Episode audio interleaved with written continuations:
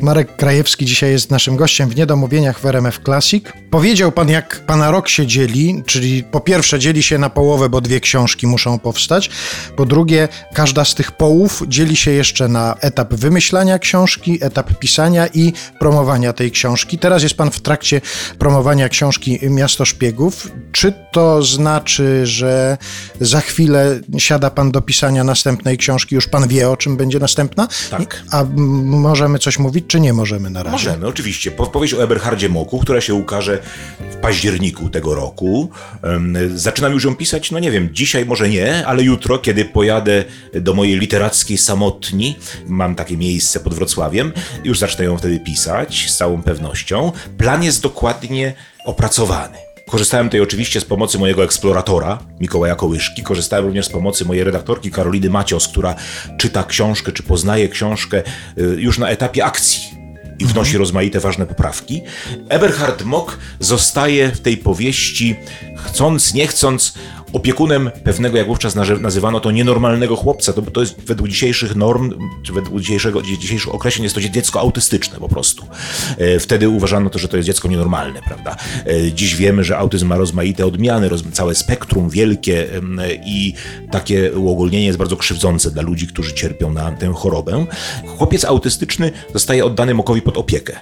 Mok, który pragnie mieć syna, bo jest, y, nie ma y, dzieci, y, roztacza taką ojcowską opiekę nad tym chłopcem. I to powoduje rozmaite perypetie i to prowadzi do e, rozmaitych działań śledczych Moka związanych z istnieniem pewnych jaskiń hazardu, nielegalnego hazardu wówczas w Niemczech. I ten hazard ma jakiś związek z owym chłopcem. A akcja będzie się działa we Wrocławiu? We Wrocławiu oczywiście w roku 1933 i 4, już po dojściu Hitlera do władzy. No to już jakieś sygnały Państwo mają, a na ciąg dalszy czekamy. Jesienią będzie okazja, żeby doczytać resztę. Jeszcze z cyklu Jak zostać Markiem Krajewskim, takie pytanie warsztatowe. Zdarza się, że ludzie, którzy piszą na przykład wiersze albo piszą teksty piosenek, napiszą i potem wyrzucają, bo się okazuje, że to jest słabe.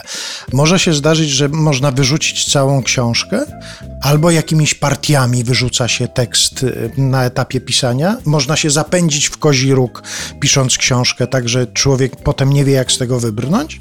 Y, Być może tak jest. Mnie to nigdy nie spotkało. Dlatego, że ja mam zawsze dokładny plan powieści. Zatem y, nie ma mowy tu o kozim rogu. Bo ja wiem doskonale, jaka scena będzie po jakiej scenie i do czego to doprowadzi. Ja już na początku powieści wiem, kto zabił. to jest najważniejsze. A zna pan ostatnie zdanie na początku powieści? Nie, nie, ostatniego zdania nie znam. Mam wizję oczywiście ostatniej sceny, epilogu, tak, e, ale to ostatnie zdanie się budzi, się pojawia znacznie później, już kiedy właśnie taką scenę piszę.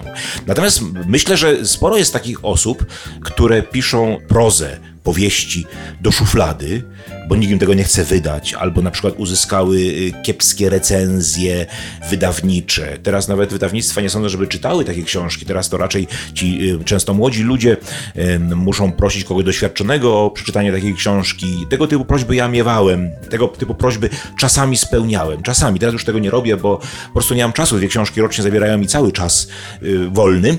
Natomiast wyobrażam sobie taką sytuację, że ktoś powiedzmy książkę skrytykuje i ten młody człowiek, który napisze całą powieść, wrzuci ją do kosza. Chociaż choć nie sądzę, żeby aż tak gwałtowne, emocjonalne reakcje tutaj następowały. Być może ktoś chce zostawić sobie taką powieść jako signum temporis, jako znak czasu swojej młodości, kto wie.